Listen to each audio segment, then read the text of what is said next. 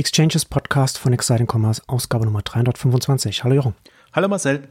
Heute wollen wir uns mit möglichen Holdings beschäftigen und äh, möglichen 10 Milliarden Playern, was hier in Europa vielleicht geht, was sich hier aufbauen lässt.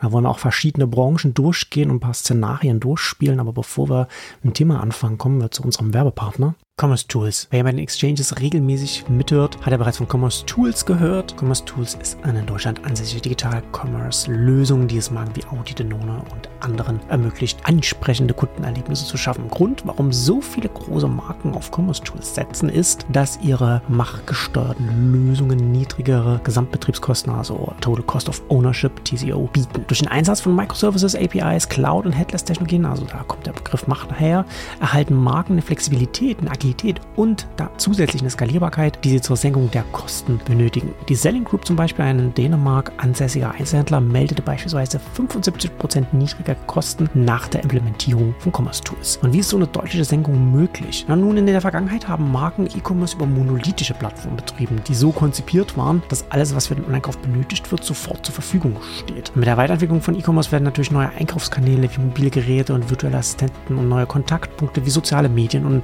und Shoppable Video und so weiter eingeführt. Und auch die Ordnungen der Verbraucher haben sich geändert.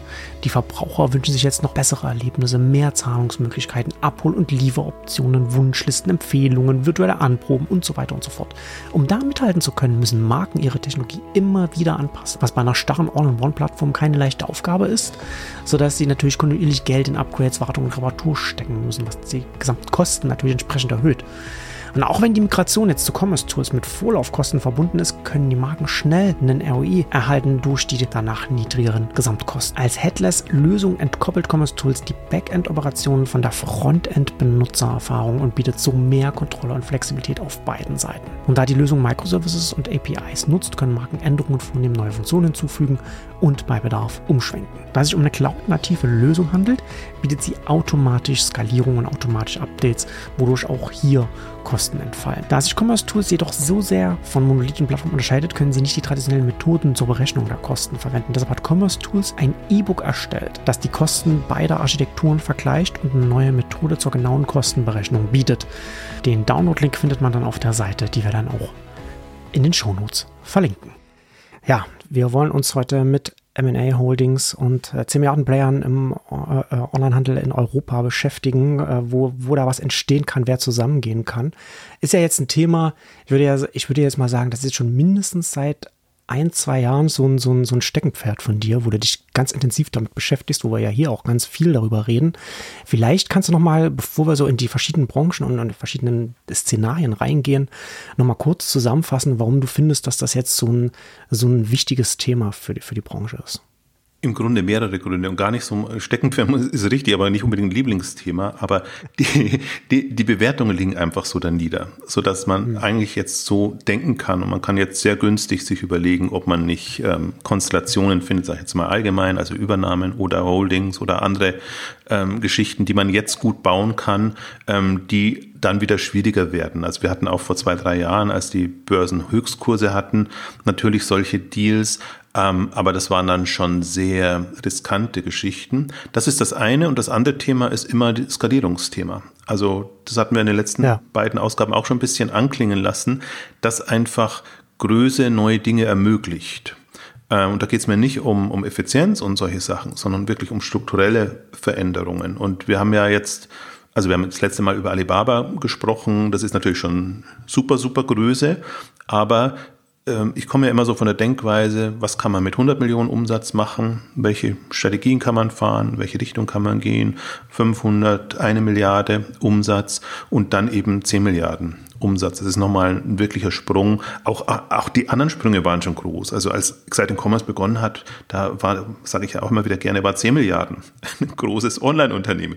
Und da war man froh, wenn man welche gefunden hat. 10 Millionen hat. meinst du? Äh, 10 10 Millionen. Milliarden gesagt. Entschuldigung, Entschuldigung, genau. 10 Millionen. Also äh, wirklich, ja. wirklich mini, mini, mini. Und, und da wusste man schon, okay, jetzt haben sie eine gewisse Grund, Größenordnung hm. erreicht oder auch vielleicht auch eine Größenordnung, wo sie dann erstmal auch Kapital aufnehmen konnten. Das waren ja dann alles äh, äh, bootgestrappte und selbstfinanzierte Unternehmen und dann kamen die 100 Millionen etc. Und bei der Milliarde hat man ja gesehen, da ist der Plattformmarkt dann aufgebrochen. Da sind die ganzen Marktplätze entstanden. Da konnte man Plattformstrategien machen, Services etablieren etc. Da ist eigentlich die Handelswelt wirklich so in die Tech-Welt rübergegangen. Vorher hat sie immer Tech genutzt und dann, mhm. ab dann, finde ich, sind eigentlich so die, die Tech-Player im Handel entstanden. Von, von Ocado begonnen, die das mit am längsten schon gemacht haben. Also Amazon natürlich immer als, als Beispiel und Referenz, aber eben auch in anderen Ocado, Zalando und inzwischen ja alle, die, die, die Milliarde übersprungen haben. Und ab, ab 10 Milliarden ist eben nochmal mehr möglich. Da kommt die Welle gerade. Ähm, also viele Marktplätze sind jetzt erstmal in die, darüber gekommen, aber auch so ein Chewy in den USA und, und, und andere auch, auch Handelsmodelle, die halt tendenziell stark über, über Abos ähm, funktionieren. Auch ein HelloFresh wird das ähm, eigentlich als nächstes hier, hier erreichen oder natürlich Modeplayer wie, wie, wie Zalando. Aber ähm, da erwarte ich mir jetzt nicht die, das Spektakuläre. Und deswegen wird man dann sehen, was sich, also bei 10 Milliarden wird erstmal Plattform natürlich mal nochmal intensiviert, klar. Aber man kann sich schon überlegen, je nach Branche, ob dann auch einfach noch andere Services möglich sind und dass man bestimmte Dinge bündelt, so dass man den Kunden einfach nochmal mehr und anderes bieten kann. Und deswegen ist für mich auch Größe kein Selbstzweck in dem Fall, sondern online wirklich ein Enabler, der Neues ähm, ermöglicht und deswegen beobachte ich die immer auch sehr intensiv, auch mit dem Bewusstsein natürlich jetzt, dass das nicht eine, eine Masse an Hörer vielleicht interessiert im Sinne von, dass sie das selber machen müssen.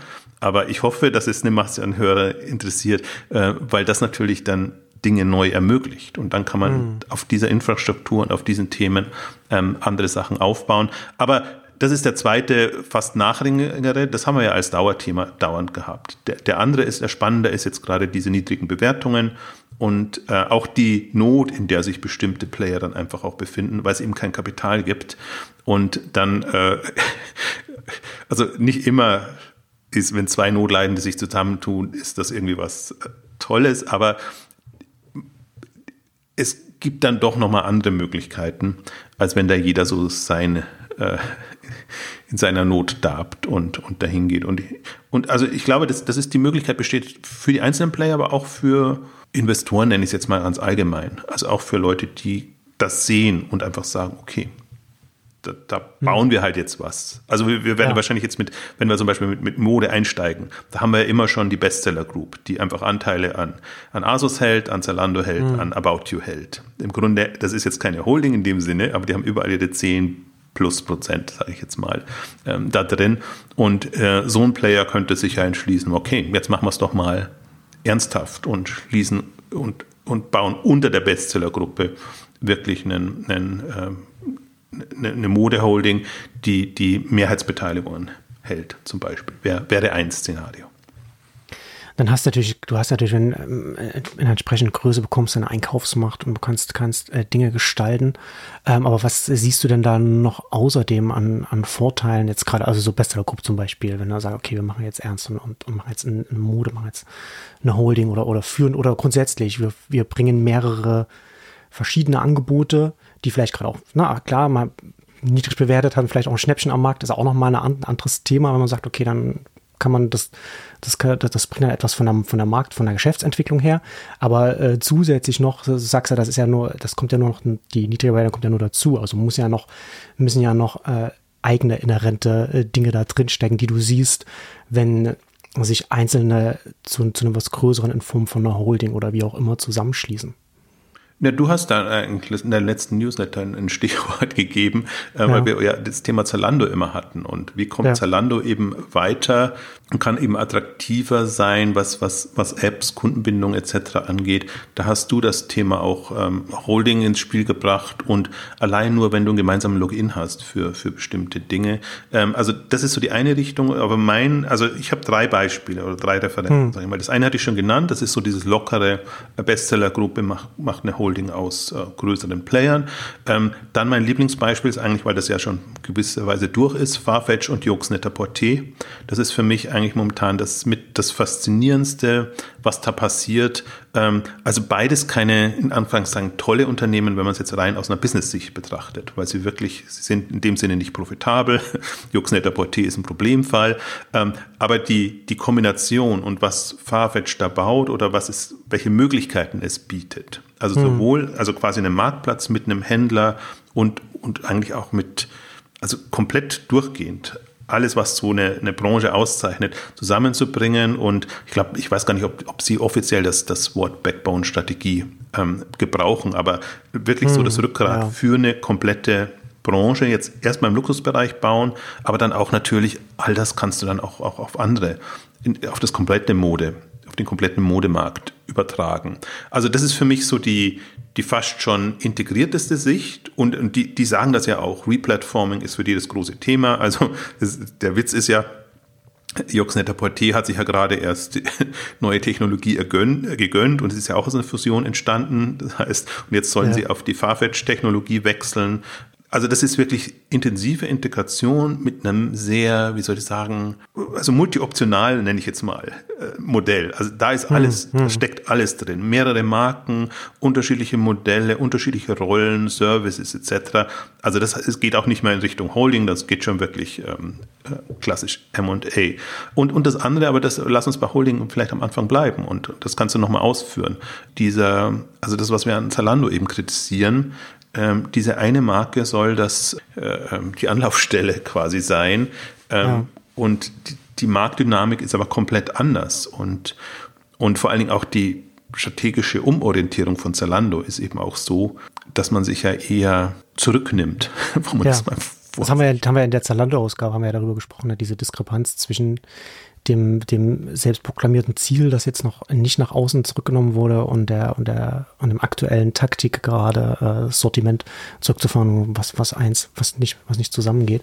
Ähm, ja, also das, äh, die, die Datensicht zum Beispiel finde ich schon sehr interessant an der, an der Stelle, ne? wenn du gerade sagst, ähm, äh, im, im Fashion-Bereich zum Beispiel, ne? ob das jetzt, ob das jetzt Farfetch ist oder Zalando und du, und du sagst, du verbindest das jetzt auf der Datenseite, also sagst du mit den, mit den Accounts der, der Kundinnen, ne?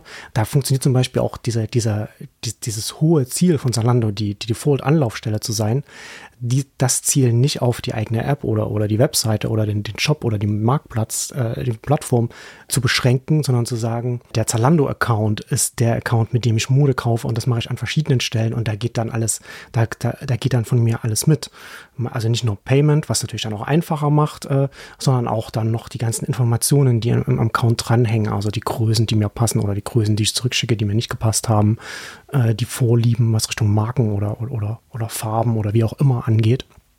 Und das ist dann natürlich dann äh, sehr interessant, das als auch aus, aus einer Holding-Sicht auch zu denken. Ne? Das, ist ja dann auch quasi nachgelagert, ob dann die einzelnen Bestandteile im Unternehmen oder in der Holding selbst aufgebaut wurden oder per M&A zugekauft werden. Ne? Das ist dann, das dann halt nur, wie, wie, die, wie die Teile dann halt zusammenkommen.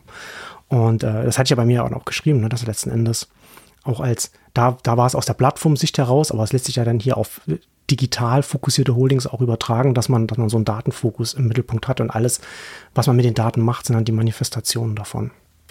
Ich glaube halt, das wird zunehmend wichtiger und deswegen gucke ich mir schon immer, ich meine, alle machen jetzt neben den, den Themen auch immer Kundenbindungsprogramme, die mehr oder weniger smart ähm, gemacht sind. Also Prime da immer als Vorbild, ähm, Amazon, äh, Zalando hat so sein Zalando Plus und, und Farfetch und das hat mich eigentlich am meisten begeistert, hat sein Access. Und ja. das hat mich deshalb am meisten begeistert, weil es so unterschiedliche Ebene hat und, und Anreizsystemen etc. Also komplett nochmal anders aufgesetzt und auch, ich finde auch den Begriff ist nochmal smart und anders. Ich meine, das kannst du in dem Luxusmodebereich natürlich machen, wo es eher darum ja, geht, äh, Produkte das. überhaupt zu bekommen, weil, weil die Ver Verknappung natürlich da durchaus ein Thema ist.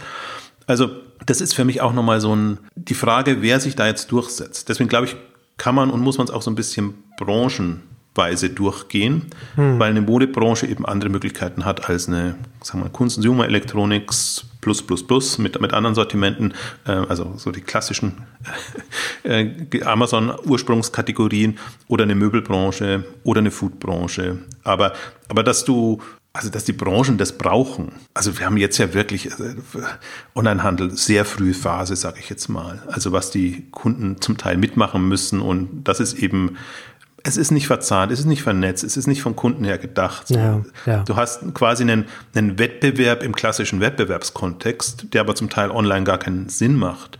Und das relativiert sich auf anderen Bereichen ja durchaus schon, ob jetzt Payment oder, oder, oder Logistik oder so, wo man ja dann, da ist ja die Vielfalt nicht annähernd so groß wie jetzt im Handel mit den einzelnen Händlern.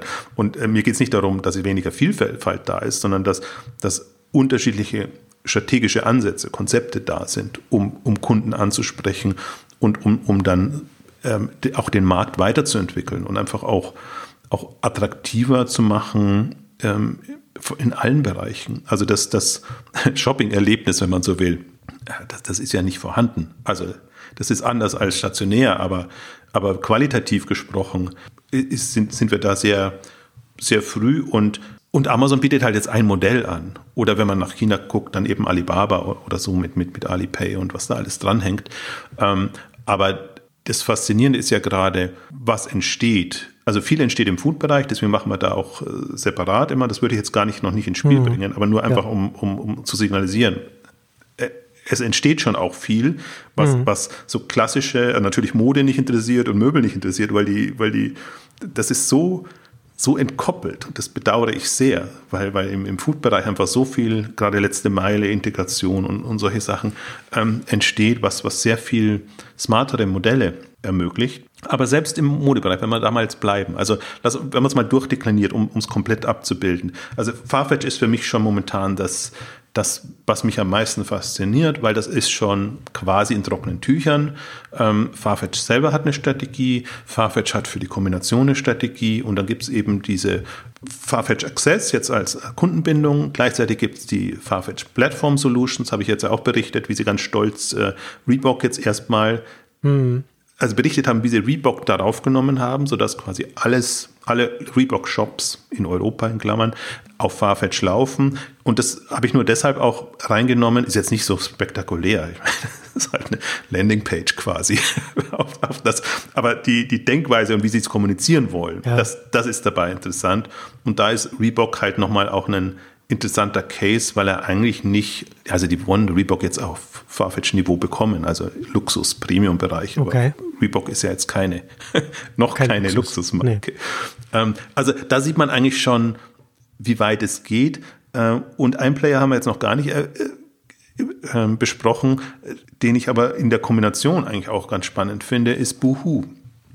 Die, hm. die arg arg leiden ähm, und natürlich ein Imageproblem haben und ein Bewertungsproblem haben und ähm, das mag auch niemand so richtig, aber Boohoo hat halt auch günstige Eigenmarken zum Beispiel als Thema oder das, was es mitbringt und hat jetzt diese ganzen ähm, britischen Insolvenzfälle aufgesammelt und, und sich da ein bisschen anders ähm, strukturiert. Das heißt, alle Einzelnen versuchen ja schon genau das jetzt. Sie gehen Richtung Marktplatz. Aber ist ja, aber ist ja letzten Endes auch wieder ein, auch ein interessanter Hinweis direkt, weil das ja, weil es ja letzten Endes dann auch man ja dann auch nicht davon ausgehen sollte, dass jetzt in einer Produktkategorie oder in einem Markt es dann auch nur auch äh, online nur eine Holding äh, geben wird oder geben muss, sondern da kann es auch zum Beispiel im Online-Modehandel eine Holding, die eher am oberen Ende des Marktes und eine, die eher die sich auf den unteren fokussiert, weil ja da auch nicht so, also da gibt es Überschneidungen bei, bei, bei den Zielgruppen, aber die sind ja auch dann nicht so riesengroß und, und das, äh, das ist ja dann eher die, das sind die Überschneidungen nicht so groß, dass es sich lohnt, da äh, stark zu verwässern. Ja, äh, deswegen finde ich auch den Modebereich den spannendsten, da durchzugehen und durchzudeklinieren, hm, weil der, ja. der hat wirklich geboomt und da gibt es so viele Milliardenplayer jetzt, die diese gewisse Grundgrößenordnung haben und aber auch genügend einfach Restrukturierungsfälle muss man es fast schon nennen. Also würde ich jetzt auch Buhu hm. dazu zählen, da ja. würde ich Asus dazu zählen. Ähm, also die stehen jetzt alle nicht so glänzend da. Deswegen ist das keine, wie soll ich sagen, kein Selbstläufer, sondern das braucht schon Arbeit und, und ähm, man muss deswegen auch Holding tendenziell, weil ich sage, okay, du willst ja nicht Probleme ins Haus holen, die, die du eigentlich nicht hast, sondern du willst ja trotzdem das so unabhängig lassen, dass du sagst, okay, räumt erstmal auf und macht das, hm. aber gleichzeitig können wir so ein paar Basics Ne, das ist, man will halt nicht bei so etwas auch Gefahr laufen, dass man sich dann irgendwie zwei, drei Jahre nur mit sich selbst beschäftigt. Weil man in, mit, mit, mit Reorganisierungen und so weiter.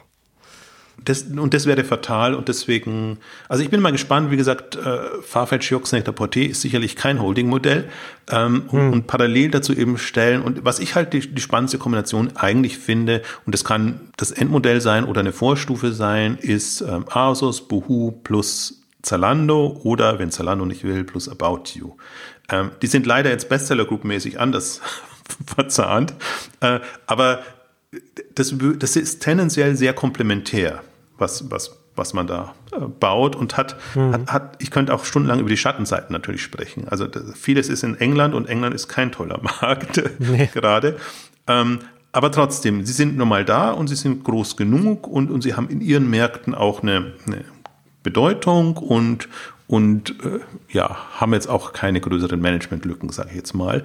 Also so eine Dreierkombination, die würde dich dann schon mal Richtung, also wenn Zalando dabei ist, dann würde es dich äh, eine ganz andere Dimension bringen. Für die, für die sind ja die, die anderen Player schon, naja, also ich gebe mal zur Orientierung, Asos so in, in der Richtung 5 Milliarden unterwegs hm. oder auch wieder zurück auf 3. Ähm, ähm, Buhu so 2, 3, wenn ich das richtig im Kopf habe. Und ähm, also da, da kannst du schon in diese Richtung denken, nimmst du Zalando dazu, dann kann Zalando halt gestalten, kann das aktiv vorantreiben. Nimmst du einen anderen, nimmst du About You dazu, dann hast du so drei in, in gleicher Rolle. Dann geht eine Rangelei los. Auch ich würde zum Beispiel durchaus auch noch Best Secret damit mit reinnehmen. Die haben jetzt auch die Milliarde übersprungen, die kommen so aus einem ganz anderen Bereich und hat man eigentlich immer nicht so als, als Tech-Player ja. auf dem Radar. Aber haben halt auch noch denken ein anderes Geschäftsmodell ab. Bon Privé haben wir auch noch, oder VP heißen sie jetzt, ja. Die auch, die bleiben halt so bei ihren drei Milliarden äh, Umsatz, da geht jetzt auch irgendwie nicht so was voran, aber ist auch ein, eine Nummer. Tendenziell ja. eher in Frankreich, aber warum nicht? Also das ist alles, wie soll ich sagen, vereinbar oder vereinigbar. Ähm, und ich meine auch, das meinte ich mit, mit entweder als Endstufe oder als Vorstufe. Ich kann mir auch vorstellen, dass es halt einfach jetzt jemand gibt, der sagt, ich baue so eine Holding und gebt die dann tendenziell einem, einem Alibaba oder so oder jemand, der in Europa Fuß fassen möchte. Muss jetzt nicht unbedingt Alibaba sein und da haben wir in der letzten Ausgabe auch gesprochen, ist die Frage, ob das regulatorisch dann, dann auch durchgeht. Also das ist nicht, die 10 Milliarden per se helfen dir jetzt nicht weiter, aber das würde den Markt zumindest mal so bereinigen und konsolidieren, dass du da einen, einen anderen Player baust, als wenn du 5, 6, 7 hast, die im Grunde alle vor denselben Herausforderungen stehen und hm. tendenziell immer spekulieren, ich könnte doch in das Marktsegment des anderen noch reingehen oder gehe ich da nicht rein und versuche eher in eine andere Richtung zu gehen. Boost macht zum Beispiel jetzt so, dass sie sich jetzt als Department Store verkaufen, so aus, aus dem Modebereich hin zu Boost für alles. Ähm, okay. Das ist dann, aber das ist für mich so eher so ein bisschen Verzweiflung und im Sinne, hm. wir, wir versuchen einem Zalando auszuweichen, beziehungsweise versuchen halt das, was Boost ja immer hochhält, dieser eher höherpreisige Bereich, aber dann eben auch, wie soll ich sagen, ähm, ähm, der rechnet sich halt besser. also die würden nie ins Billigsegment zum Beispiel reingehen. Ähm, also und so, ich, ich finde, das ist gerade so ein bisschen, jeder dreht sich um sich selbst und alle befassen sich mit denselben Themen oder eigentlich mehr mit denselben Problemen gerade. In jeglicher Richtung. Die, die, der Ausweg ist immer, je mehr Marktplatz, umso besser weil wir dann kein, kein Lagerrisiko haben und, und keine anderen hm. Themen. Aber im Grunde wäre so viel mehr möglich, wenn man da ein bisschen über seinen Schatten springt ähm, und das machen würde. Oder halt andersrum, wenn, wenn, wenn Zalando da eine aktivere Rolle übernehmen würde. Ich finde, die haben so eine gute Ausgangsbasis. Und also gleichzeitig ist aber ein Ski-In da. Ne? Also der, wir, wir haben inzwischen ja, bisher war Zalando immer eigentlich der größte Modeplayer und der relevanteste. Inzwischen haben wir ein Ski-In, inzwischen kommt dann ein Trendyol aus, aus, aus der Türkei hoch. Ähm, also zum Glück kann man sagen, dass, das, dass Russland jetzt so Wildberries und solche Sachen, dass die jetzt ausgebremst wurden, weil die ja. halt sich jetzt sehr auf, auf ihre Märkte beschränken mussten. Aber das, die waren halt auch sehr stark vordringend und eben auch äh, im Prinzip auch MA. Möglichkeiten, die die nutzen können. Also deswegen ist, ist momentan schon, das wirkt alles so, so geordnet und als ob da jeder seine Rolle hätte. Aber im Grunde ist es hm. ein großes Kuddelmuddel gerade, was wir haben. Und die meisten von denen, ich jetzt gesprochen habe, sind an der Börse. Also insoweit kann man ja auch sehr, sehr gut mitverfolgen, was, was da passiert oder nicht passiert. Und das, da denke ich mir oft dann, wer, wer macht jetzt mal den ersten ersten großen Schritt. Oder wer, wer denkt, vielleicht denkt, bin ich auch der Einzige, der so denkt, ne, dass ich sage, es, es bräuchte jetzt einen 10 Milliarden Player oder mehrere 10 Milliarden Player. Aber ich denke mir, wenn der Markt das hergibt und die Möglichkeiten bestehen, das ist ja im Grunde das, was, was äh, Amazon in Europa nicht gelungen ist, das dicht zu machen. In den USA ist es lange gelungen, da sind Wayfair und Chewy jetzt gekommen, die, die da rein konnten in bestimmten Kategorien. Hm. Vielleicht juckt es Amazon auch nicht mehr, weil sie da so, so groß sind. Aber ähm, Europa hätte die Möglichkeit, da wirklich ähm, was Eigenes zu bauen und, und auch in der Branche, Modebranche, also ist eh Europa prädestiniert dafür, als ähm, und, und wo die anderen einfach nicht so stark sind. Also, ja. Ja, das ist natürlich auch auf jeden Fall auch etwas, ne, was man, was man da mitdenken muss, wie, wie sich die Zeitfenster dann auch entsprechend dann auch verschieben können, was, was, was gerade gut funktioniert. Das funktioniert zwar dann auch in ein paar Jahren noch, aber dann äh, wird es vielleicht aufwendiger oder, oder zumindest teurer, ne? Ist allein was, was die Bewertungen angeht, wenn man das Gleiche dann da angehen will. Und dann ist nach wie vor auch, Shein hast ja auch schon äh, einen guten Hinweis ge gebracht, dass man natürlich nur, wenn man auf den europäischen Markt schaut, äh, nicht nur europäische Konkurrenten hat, nicht nur eine Konkurrenz aus Europa dann hat. Ja, und ich meine, die, die ist ja selbst in den, in den ähm, wer macht's, HDE oder EHI, weiß ich jetzt gar nicht, wer die, wer die Top 1000 Shops immer, immer rausbringt, ähm, hm. sind ja unter den Top 10 jetzt, also wenn ich meine Modeliste mache in den Top 10 Online Pure Playern, glaube ich, sind jetzt auf Platz 5 hm. im, im, im deutschen Umsatz. Also der macht natürlich äh, im Vergleich dazu ist der gering, wenn man es international betrachtet.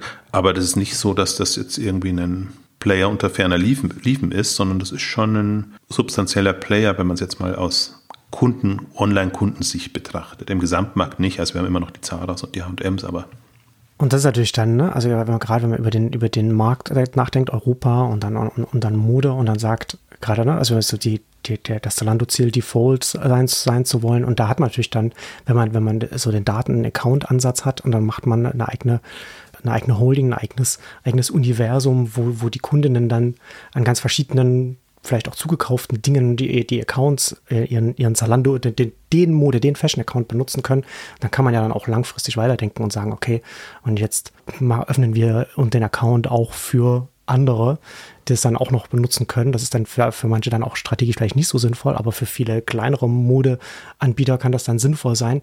Entstehen der, der wenn du so einen Weg gehst, auch nochmal Wege, wo du es Neuankömmlingen, die schnell hochkommen, ein bisschen schwerer machen kannst, weil die dann deinen Account, den, den Mode-Account dann eben nicht drin haben. Das ist dann auch nochmal so langfristige Überlegungen oder, oder, oder mittelfristige Überlegungen, die dann in solchen, in solchen, so, in so Implementationen noch mit reinspielen können, wenn man eine gewisse Größe, egal wie man die Größe erreicht hat, wenn man die gewisse Größe hat und dann entsprechend Werkzeuge baut, die man im Markt, sage ich mal, strategisch positionieren kann.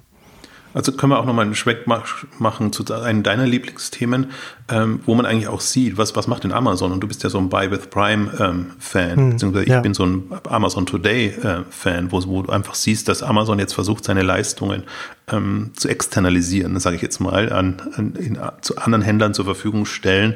Ja. Und ob, ob Buy with Prime jetzt das, das Smarteste ist, also jetzt vom Label her, also von der, vom, vom, vom Konzept her, da, da müssen wir uns gar nicht streiten. Ähm, das ist was anderes. Und ob, ob nicht ein Amazon oder wie gesagt, deswegen Farfetch mit seinem Access, ob, ob die das nicht was ähnliches anders hinbekommen. Also jetzt ja. nicht in der, der Größenordnung, aber Zalando mit seinen 50 Millionen Kundinnen, das, das ist schon eine Macht. Und vor allen Dingen, einen Aspekt möchte ich noch reinbringen. Man sieht ja Zalando hängt nicht mehr so an seinem Handelsgeschäft. Also jetzt haben sie die Devise, 50% GMV soll von Partnern kommen, hm. aber immer wenn die 50% fallen, dann geht es ja eigentlich erst los. Dann hast du eigentlich keine Chance mehr, dein eigenes Handelsgeschäft äh, wieder zu reaktivieren, sondern dann geht es dahin und da musst du Konzepte haben, ähm, wie du dann eigentlich das mit Services und mit, mit Leistungen in irgendeiner Form ähm, antreiben willst. Und weiß nicht, ob man da bis dahin warten muss. Aber ich finde jetzt zum Beispiel Zalando Plus, wird das ein Buy with Prime Kandidat? Bin da ein bisschen skeptisch. Ja, ja, das, das stimmt. Ne? Das ist dann auch eine Frage, ist das dann äh, angemessen für die Größe und für das Ausmaß, wie, wie, wie sowas dann auch die Nadel bewegen soll und auch so Markt, Marktgestaltung, das ist natürlich dann auf so einem, auf so einem Level dann äh, noch, noch mal ganz andere Sachen möglich, je größer man dann ist. Lass uns mal zu, zu anderen Branchen noch sprechen. Lass uns mal vielleicht jetzt mal in, in die Elektronikbranche gehen. Was, was siehst du denn da in Europa gerade? Komplett das andere. Da ist, ja. der, da ist der Fall ein bisschen anders. Ja, ähm, ein bisschen. Ein bisschen. Da braucht es keine smarten Lösungen, sondern da braucht es erstmal nur überhaupt Lösungen.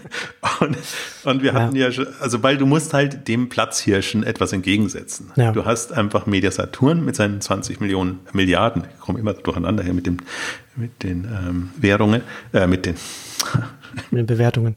Bewertungen.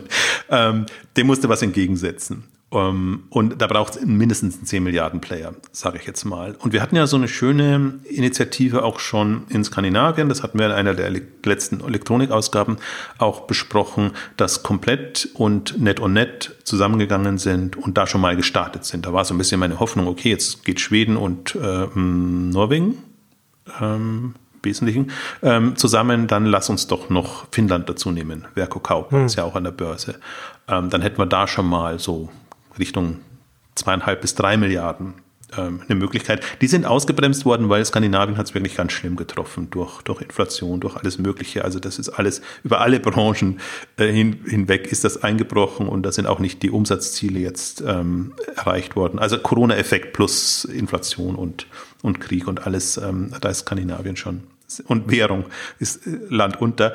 Ähm, deswegen ist das so ein bisschen ausgebremst worden. Gleichzeitig hätte ich mir auch eine Initiative aus Holland vorstellen können, dass Coolblue, die mussten ihren Börsengang abblasen, aber auch jetzt substanziell äh, mit einem AO, mit den skandinavischen Playern, mit, äh, das wird wahrscheinlich nicht gehen, aber tendenziell Digitec Galaxus und dann auch noch mit den ja, die deutschen Player sind halt nicht wirklich groß, Notebooks billiger, ja. Cyberport.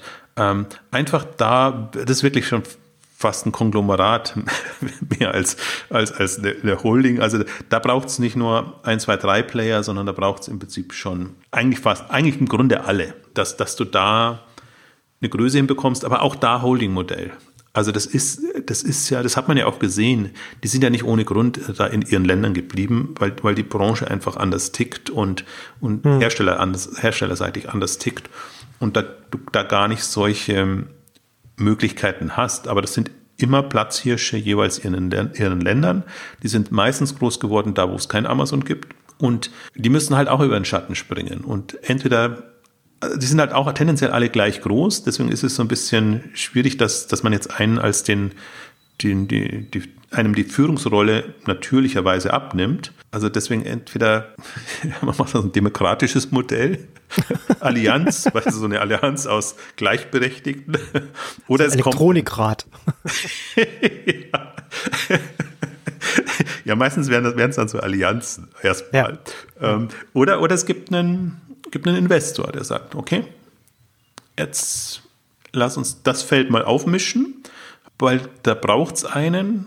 Also das ist leider das, das unattraktivste Feld. Weil, weil ich wollte gerade sagen, weil das ist jetzt so von in, in, der Mode sehe ich da ja relativ viel äh, Fashion, wo du relativ viel spielen kannst und, und, und gestalten kannst. Oder im Elektronik, ja nicht nur margenseitig, sondern auch, auch sonst. Und, und, und du hast ja dann, und hast, und Amazon ist ja jetzt auch nicht schwach in dem, in dem Bereich. Äh, und du hast ja schon gesagt, ne, das ist ja nicht so, dass du sagen kannst, du hast jetzt einen, einen starken, äh, der dann vielleicht auch äh, einfach die Zügel in die Hand nehmen könnte oder du sagen kannst, den stellst du an die Spitze und sondern du hast halt relativ viele kleinere, die du dann irgendwie zusammenwürfeln würdest, sehe ich sehr schwierig in dem, in, in der Branche. Ja, aber oder gar nicht eigentlich. Das, das, sehe ich auch als schwierig, aber es führt kein Weg daran vorbei. Deswegen ist die Frage, wer. Ja. Also ich wüsste nicht, wie es anders okay. gehen soll. Das eine, also Größe ja. zahlt sich da aus, aber natürlich, das sind jetzt alles, das ist ja Onlinehandel frühester Stufe. Ja. Und ist halt leider auch noch Handel. Und ich glaube, im Elektronikbereich muss man halt sehr viel stärker in, in Service und etc denken und all die Produkte, die da jetzt entstanden sind. Also deswegen hatten wir ja lange Enjoy so, so hochgehalten und, und, und solche neueren ähm, Player. Also Tink ist jetzt auch über 100 Millionen gekommen, äh, kommen, kommen jetzt auch, auch langsam in Fahrt. Also die eigentlich eher Lösungen für zu Hause oder was weiß ich, für irgendwas bieten. Ähm, und wenn du es wenn du's so denkst und dann hast du auch wieder eine, eine dann, dann zahlt sich Größe auch wieder aus und dann kannst mhm. du Dinge einfach für bestimmte Märkte machen und kannst vielleicht auch Produktinitiativen ergreifen oder eben Herstellern unter die Arme greifen. Also was ja teilweise jetzt auch passiert, dass man da halt im stationären Laden beraten wird, dass, dass man sein, seine unterschiedlichen Komponenten quasi zusammenbekommt oder die smarteren Geräte erklärt bekommt. Also ich, ich glaube, dass das ist so eine Kombination, ist aber eine ich gebe es zu, ist eine schwierige Kombination, weil du hast es gesagt, margenschwach und, und keine Lust, da Kapital reinzugeben und all die Initiativen, wenn ich jetzt in so eine Richtung denke, die würden schon ein bisschen Kapital brauchen. Ähm, aber auch zum Beispiel, wenn man, wenn man mal sehr weit denkt und Grover hat jetzt wieder ein großes Interview auch bei OMR, im OMR-Podcast gegeben. Mhm.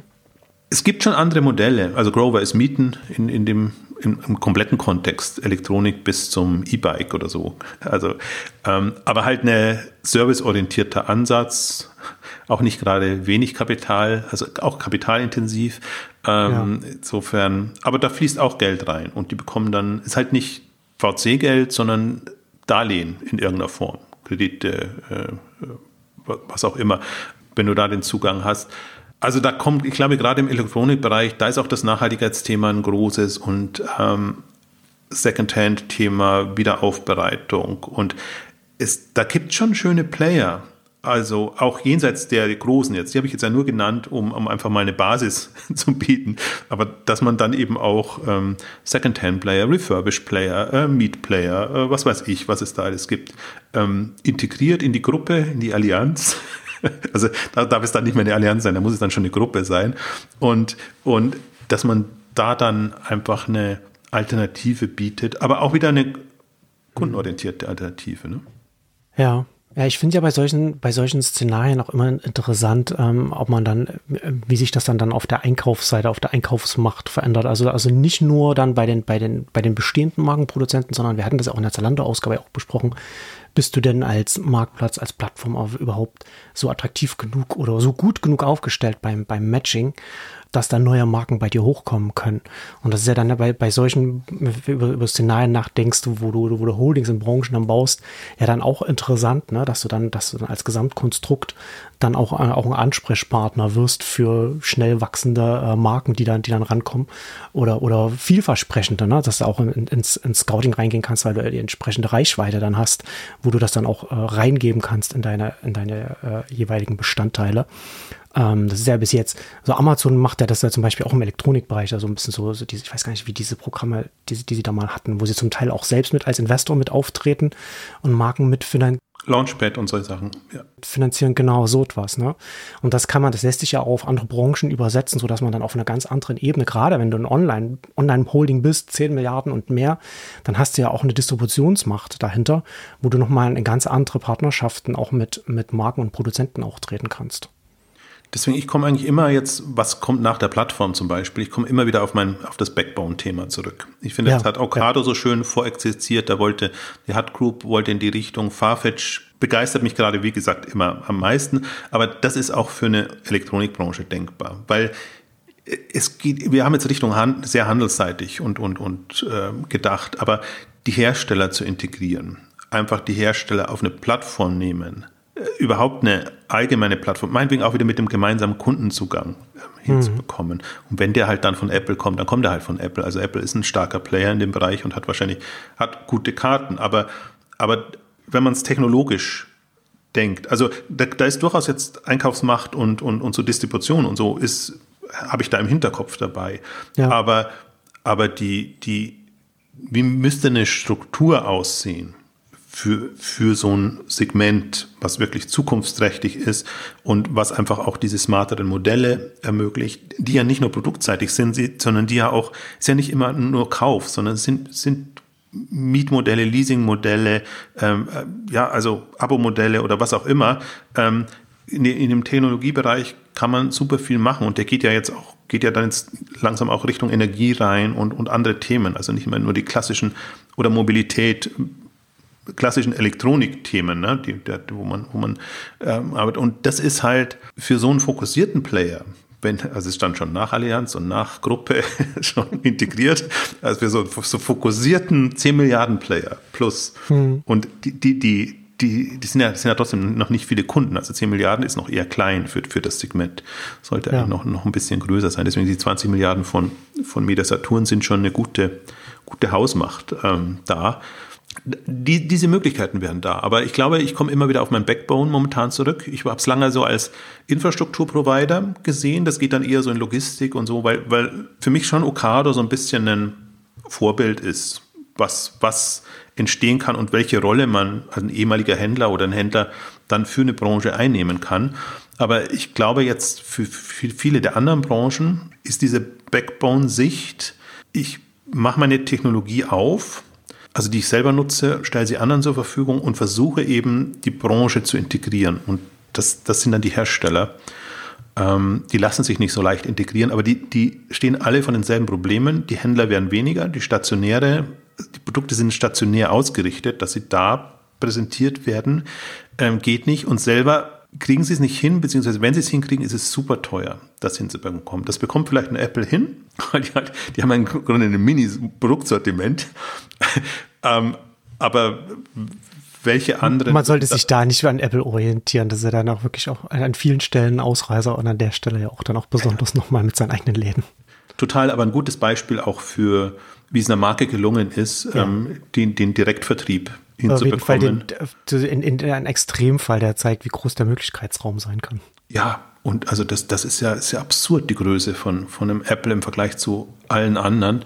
Ja. Ähm, und da sieht man eigentlich auch tatsächlich das Potenzial, was da drin steckt. Und da sieht man aber auch die, die Schwächen eigentlich des kompletten Handels. Ähm, der, der das, also der noch klassisch tickt und aber du, du, der Punkt, der hast ja angesprochen, die Marge ist so gering, das, das ermöglicht dir auch nicht viel Spielraum.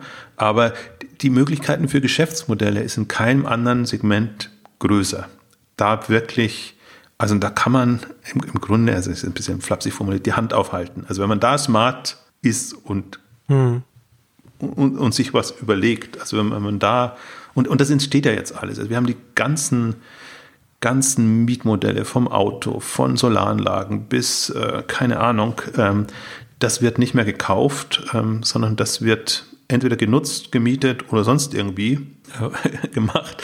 Ähm, und, und da muss man halt aber komplett aus seinem, äh, über seinen Schatten springen und die, diese Händlerlogik, wir wissen, wir, wir decken Trends und äh, kaufen die günstig ein und verkaufen die dann. Also wenn du mit so einer Denke da rangehst, wird schwierig, hm. Also alleine jetzt. Ähm, und dafür ist für mich aber, das, das ist, da steckt für mich die Fantasie in dem ganzen Unterhaltungselektronik-Segment drin. Und auch, und auch wenn du dir da die Strategien ansiehst, die sind auch alle mehr oder weniger verzweifelt. Also gehst in andere Kategorien, gehst in andere Länder, also sehr, sehr klassisch und das ja. bringt dich aber nicht weiter, also in, in, also konzeptionell nicht weiter und, und wird dich irgendwann mal obsolet machen.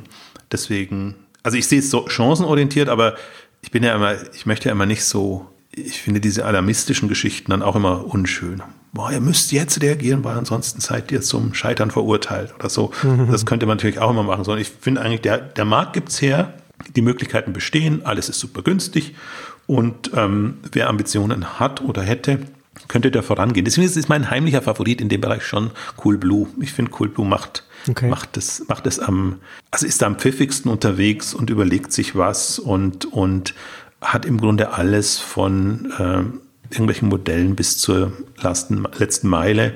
Ähm, also AO ist auch schön. cool Blue ist ein bisschen cooler noch. Deswegen, auch ja. so, das werde ich jetzt würde ich mal sagen, das sind die beiden führenden für mich. Allein wenn die schon irgendwie zueinander finden würden, dann wäre zumindest ein Grundstein gelegt. Und, und du hast schon sehr viele, äh, ja, viel, viele schwierige Fälle da drin.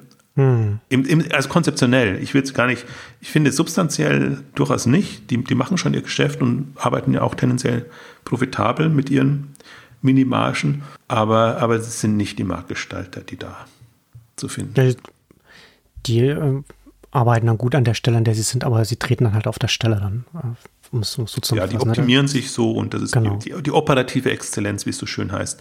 Äh, Im klassischen Geschäftsmodell ja. ist da immer eigentlich das, was man da hervorheben könnte, wenn man wollte. Aber ja. die Zukunftsgestaltung. Aber damit kommt man halt nicht auf 20 Milliarden. Das, nee. äh, das, das, das, alleine reicht, das alleine Ohnehin reicht halt eben nicht. wobei, das, um das abzuschließen, das wäre noch genau der Punkt, wie lange reichen dir eine Milliarde? Um, um, um da mithalten zu können. Ne? Hm. Also, weil, weil die Margen werden nicht steigen und, ja, stimmt. und das ja. ist, also für mich immer eben, ich, ich hatte ja vorhin so meine, meine Levels genannt, aber für, für, für den Elektronikbereich ist 5 Milliarden eigentlich für mich so die, die Marke, wo ich sage, das musst du hinbekommen und ab dann ist wieder ein bisschen, bisschen Licht am Ende des Tunnels. Und wenn dann AO oder irgendwas Vergleichbares wie AO dann wieder hier in Deutschland verfügbar wäre, dann hätte, hätten wir als Kunde oder ich als Kunde dann auch wieder gewonnen. Es schmerzt mich ja immer noch, dass sie sich da zurückgezogen haben. Aber lass uns mal zum nächsten äh, äh, oder, oder zu, einer, zu, einer, anderen Branche noch sprechen. Und jetzt haben wir jetzt äh, Mode haben wir, haben wir gesprochen, äh, Elektronik und jetzt kommen wir noch mal ein bisschen, noch mal ein bisschen so äh, in, den, in den Möbelbereich und was da möglich wäre. Und da wäre es dann auch äh, zum Beispiel auch eine Option, dass dann auch ganz äh, hochspezialisierte sich zusammenschließen, oder? Das wäre mein, mein Ansatz gerade. Ich meine, Home 24 ist weg und ja. hat es aber auch nicht auf die Milliarde gebracht alleine. Ja. Und es gibt aber gleichzeitig so viele Spezialisten, angefangen von Emma-Matratzen im, im Badbereich, im Lichtbereich, Lampenwelt etc. Also in fast allen Kategorien gibt es irgendwie groß genug Player, mhm die, die sich da zusammenschließen können und die, die zum Beispiel die, die Kunden hin und her schieben könnten. Also das ist da leichter möglich, weil die im Grunde komplementär unterwegs sind, Gartenmöbel und was weiß ich. Also das ist wirklich, die, die Vielfalt ist enorm groß und der, ja. der Präzedenzfall ist da natürlich die Big Hammer Group aus, aus Skandinavien heraus, die das so ein bisschen schon mal gemacht haben in dem skandinavischen Bereich. Ähm, aber da hast du jetzt, wenn du europaweit guckst, wirklich schöne substanzielle Player, alles keine coolen Player in dem Sinne. Also die haben die Herausforderung eigentlich, kundenorientierte Marke zu machen, sondern die kommen eigentlich ja eher aus einer, aus einem SEO getrieben, sage ich jetzt mal, oder aus dem Performance Marketing ja. oder aus dem Produktbereich heraus. Also tolle Unternehmen aus, aus, durch die Brille betrachtet. Aber Kundenansprache und Vermittlung des Ganzen oder so. Aber vielleicht kann man sozusagen die ganzen diese ganzen Spezialisten nehmen und vielleicht oben drüber zum Beispiel so ein Westwing bauen, wo man sagt, okay, die, die verstehen es dann, die Produkte auch zu präsentieren und, und ja, da ja, Welten stimmt, aufzumachen ja. oder so. Ähm, aber da ist es zum Beispiel, Westwing ist da auch wieder zu klein. Und für Westwing wird es auch nicht Sinn machen, jetzt sich da die vertikellen, deren Lampenspezialist oder Matratzen. Nee, du, du, meinst ja jetzt auch nicht Westwing äh, äh, selbst, sondern, sondern eher jemand, der wie Westwing es versteht, die Dinge zu präsentieren und zu verpacken. Genau. Und der aber auch ja, wahrscheinlich ist das, ist das allein der Punkt. Der, der müsste auch eine gewisse Kundenbasis mitbringen. Aber sonst könnte man sagen, okay, dann nimm halt irgendwie ein Startup oder was, ja. was das gut macht. Ähm, da, das wäre ein interessantes Experiment, ob, ob man quasi die, die schon bestehenden Kunden dieser, dieser vertikalen Player auf diesen, dieses neue Interface dann aufmerksam machen kann und, und, und dadurch quasi eine, eine Traction hinbekommt. Ähm, besser wäre es natürlich anders, wenn man schon durchaus eine Marke hat, die, die schon mal bewiesen hat, dass sie es auch, auch von sich aus äh, kann. Aber da also, hast du aber, sozusagen, da hast du keinen Kandidaten im europäischen Markt, wo du sagen würdest, der würde sich anbieten, da die, sich an die Spitze zu stellen. Nicht wirklich. Also ich, hm. im Grunde da ist Big Hammer am, am weitesten, aber auch ja. so ein schwieriger Fall jetzt wirklich. Also die müssen natürlich auch erstmal, hier gilt alles, was ich vorher über Skandinavien gesagt habe, gilt auch für, für Big Hammer. Und ähm, die versuchen jetzt sich jetzt erstmal, sind jetzt erstmals in die negativen Zahlen gerutscht, ähm, da wieder rauszukommen. Ähm, haben jetzt auch keine glamourösen Endkundenmarken. Also sind eigentlich auch eher so entstanden aus, aus den Spezialisten. Sie haben sich Nordic Nest, was auch eine, eine, eine künstlich gekommen ist, ähm, mhm. jetzt so als ein Frontend und haben da schon, also Big Hammer, haben da schon drei, aber die würde ich jetzt nicht da, die, deren Stärke würde ich nicht da sehen, sage ich jetzt mal. Ähm, und das fehlt generell überhaupt der Modebranche, äh, der Möbelbranche, ja. Aber das ist ja auch nicht, macht ja auch nichts. Aber die, die, die Größe kommt ja durch das andere, durch, die, durch das Zusammenführen dieser Player. Und da bin ich mal gespannt. Ich meine, Lampenwelt oder Lucom, wie sie jetzt heißen, die haben ja auch unterschiedlich Lampenplayer dann erstmal genommen. Ähm, und ähm, das kann man natürlich jetzt mit dem, mit dem Lampenthema weiterspielen, aber. Also, dass man sich so vortastet und die thematische Klammer immer weitermacht. Ja, jetzt die, der Frage wäre da immer die, was ist das Taktische? Also eigentlich hm. ist, es, ist es ja besser, sozusagen jeder für sich erstmal und dann zwei größere oder drei größere zusammen äh, zu finden. Und, ähm, aber für mich auch eher wieder tatsächlich ein Holding-Thema. Was, die würde ich, würde ich sehr separat laufen lassen, ähm, ja. weil, weil, sie einfach da profitieren und da gut sind und, und dann aber überlegen. Das sind wir auch beim Datenthema oder bei, bei Technologiethemen oder, oder sonstigen Geschichten. Also da kann man im, im Hintergrund, könnte man schon bauen. Und auch das ist eine, also die Hersteller sind zwar nicht bekannt und alle, die bekannt, dann habe ich so das Gefühl, die sind jetzt pleite gegangen oder tendenziell in Krise gerutscht. Aber im Grunde, naja, ich, ich nehme das zurück. Also wenn du jetzt Richtung ähm, Bosch äh, Hausgeräte und wenn, wenn du so von den Herstellern ja, kommst oder ja. so, in dem Bereich, da, da überlappt sich fast schon wieder mit dem, mit dem Home Electronics Bereich. Was im Übrigen dazu, also so AO finde ich immer so dazwischen das, das könnte man zum Home-Segment oder könnte man zum Consumer Electronics-Segment machen. Mhm weil es eben Waschmaschinen äh, sind. Aber ich habe jetzt eben auch nochmal gesehen, es sind ja auch an die Börse gegangen, so im Badbereich ähm, Player, was, was auch, auch, auch in England oder so und, und wie schnell die hochgekommen sind. Aber alle so aus, aus, dem, aus dem Blickwinkel raus. Ne? Also sehr, mhm. sehr hohe Spezialisierung, sehr hohe, würde ich mal sagen, Online-Kompetenz im klassischen SEO, SEM-Segment. Ähm, und ähm, ja, anderer Punkt wäre da auch noch natürlich einen Marktplatz draufzusetzen oder drüber zu machen. Fällt mir gerade noch ein. Also, aber, aber man sieht schon eigentlich nochmal eine komplett andere Herangehensweise, wie man so einen Markt ähm, aufmischen könnte, ähm, weil er halt auch anders strukturiert ist. Und im Prinzip hat ja der Möbelmarkt hat witzigerweise nicht das gehalten, was er versprochen hatte, im Sinne von, dass da das nächste Zalando ja. entsteht, aber hat eben sehr viel mehr gehalten, also nichts versprochen, aber wenn man sich jetzt den, den Markt anguckt und, und, diese ganzen starken Spezialisten, die mehrere Millionen, mehrere hundert Millionen Umsatz machen, ja. wer hätte das gedacht? Oder ja. wer hätte gedacht, dass ein Emma an Home 24 vorbeiziehen kann und jetzt die Milliarde anstrebt? Also gerade in dem, in dem Feld, wo Kasper wirklich ja den größten Wind gemacht hat. Ähm, und und das, das ist dann immer so das Faszinierende, finde ich auch in dem Online-Bereich, dass da, dass da Dinge entstehen und Dinge hochkommen. Also ich hätte nicht darauf wetten können. Ähm, Im Nachhinein kann man sich gut erklären, was, was die gut gemacht mhm. haben oder warum das so ist. Wir sprechen ja hier auch immer darüber, ne? über, die, über das über das enorme Potenzial online von Fokussierung, von in, der, in die Nische reingehen. Aber das ist halt dann trotzdem immer wieder, selbst auch für Experten, einfach das äh, äh, zu unterschätzen, wie wertvoll das sein kann, sich einfach zu fokussieren, einfach ganz, ganz spitz irgendwo reinzugehen. Aber das ist natürlich dann auch gerade auch für der, das, aber das spricht ja dann auch für deine, für deine Holding-Strategie, ne? Dass du, dass du halt sagst, du musst ja nicht als hochfokussiertes äh, äh, Unternehmenseinheit. Du musst ja nicht ein eigenständiges Unternehmen sein, du kannst ja auch ein, äh, ein Profit Center innerhalb von einer Holding sein, wo du dann vielleicht, wo du entsprechend noch näher dran bist an anderen äh, Bereichen, von denen du dann profitieren kannst oder von internen Ressourcen oder wie auch immer.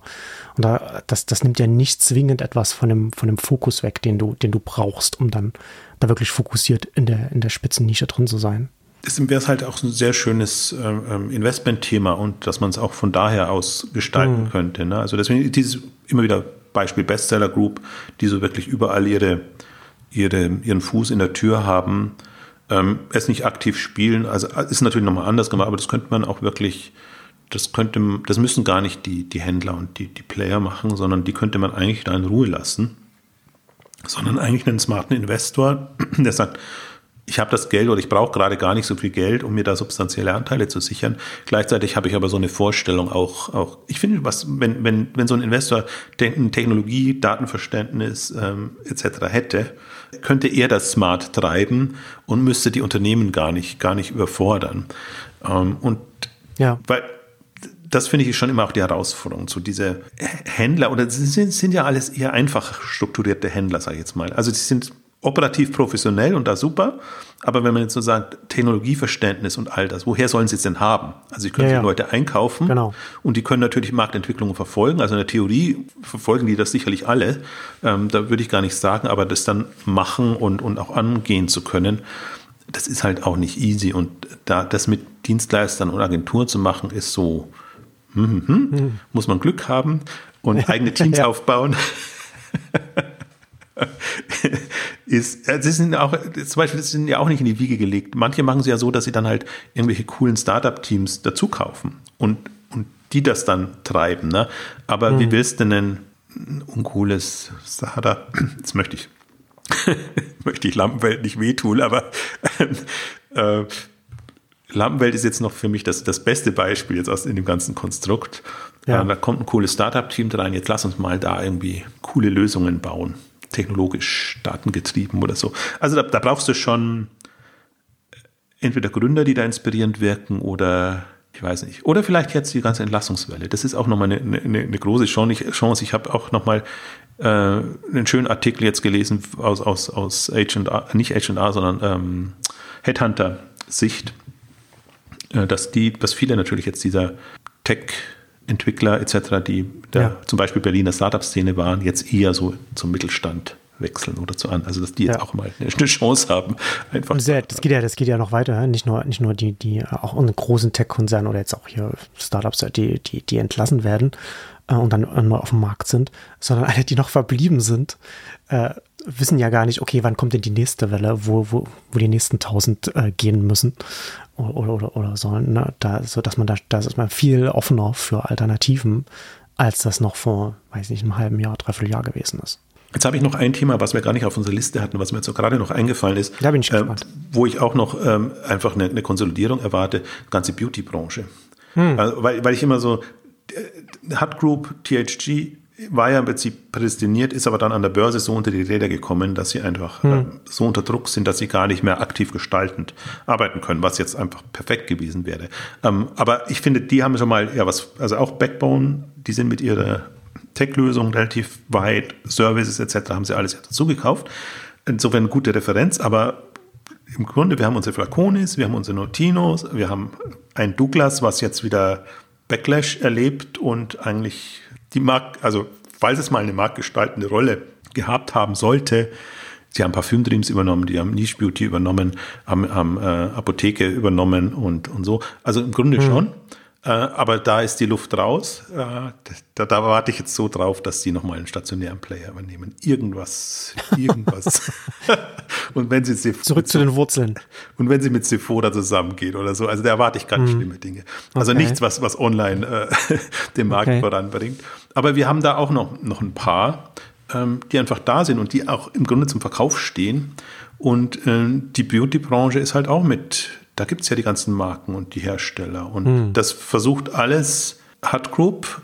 Ähm, also sie haben wirklich, wenn ich da auch mal Präsentationsunterlagen gesehen habe, so Vertriebspräsentationsunterlagen, nicht die üblichen Börsenunterlagen, also wie die den Marken das äh, schmackhaft machen, dass man sich da anschließt. Also ein bisschen das, was Farfetch eben für die Luxusbranche macht, äh, mhm. will, will ähm, THG für, für Beauty machen. Und das könnte auch jemand anders machen. Also das wäre auch, das wäre tatsächlich auch noch eine naheliegende Geschichte. Und die sind alle jetzt 700, 800 Millionen zum Teil. Da müssen jetzt auch keine 10, 10 Milliarden Player äh, entstehen. Ähm, die könnten zum Teil auch in den Mode-Kontext mit mit Fuß fassen. Aber das ist auf jeden Fall da, wo ich, wo ich denke, so MA-Thema könnte das sein. Aber es sind auch alles keine einfachen Fälle.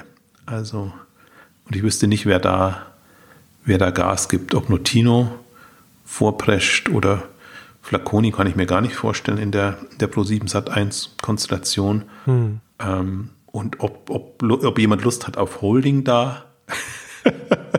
Weiß ich auch nicht. Aber ist mir noch eingefallen. Wir hatten eigentlich Food als, als, als Thema noch. Ähm, aber ähm, wenn wir schon mal die, die Branchen durchgehen, glaube ich, ähm, sollte man das zumindest kurz erwähnt haben. Genau, das werden wir sicherlich auch an einer anderen Stelle dann in einer nächsten Ausgabe dann nochmal so ein paar Dinge aufgreifen. Ähm, bevor wir jetzt Schluss machen, äh, von den ganzen Unternehmen, die wir jetzt angesprochen haben, äh, wer, wer wird da auf der K5 sein? Gibt es da irgendwelche irgendwelche Speaker, die du da in dem Kontext hier noch ansprechen kannst oder empfehlen kannst, also ein, als Programmhinweis? Wenn man die jetzt in dem Kontext sein, da, da, da möchte ich jetzt niemand.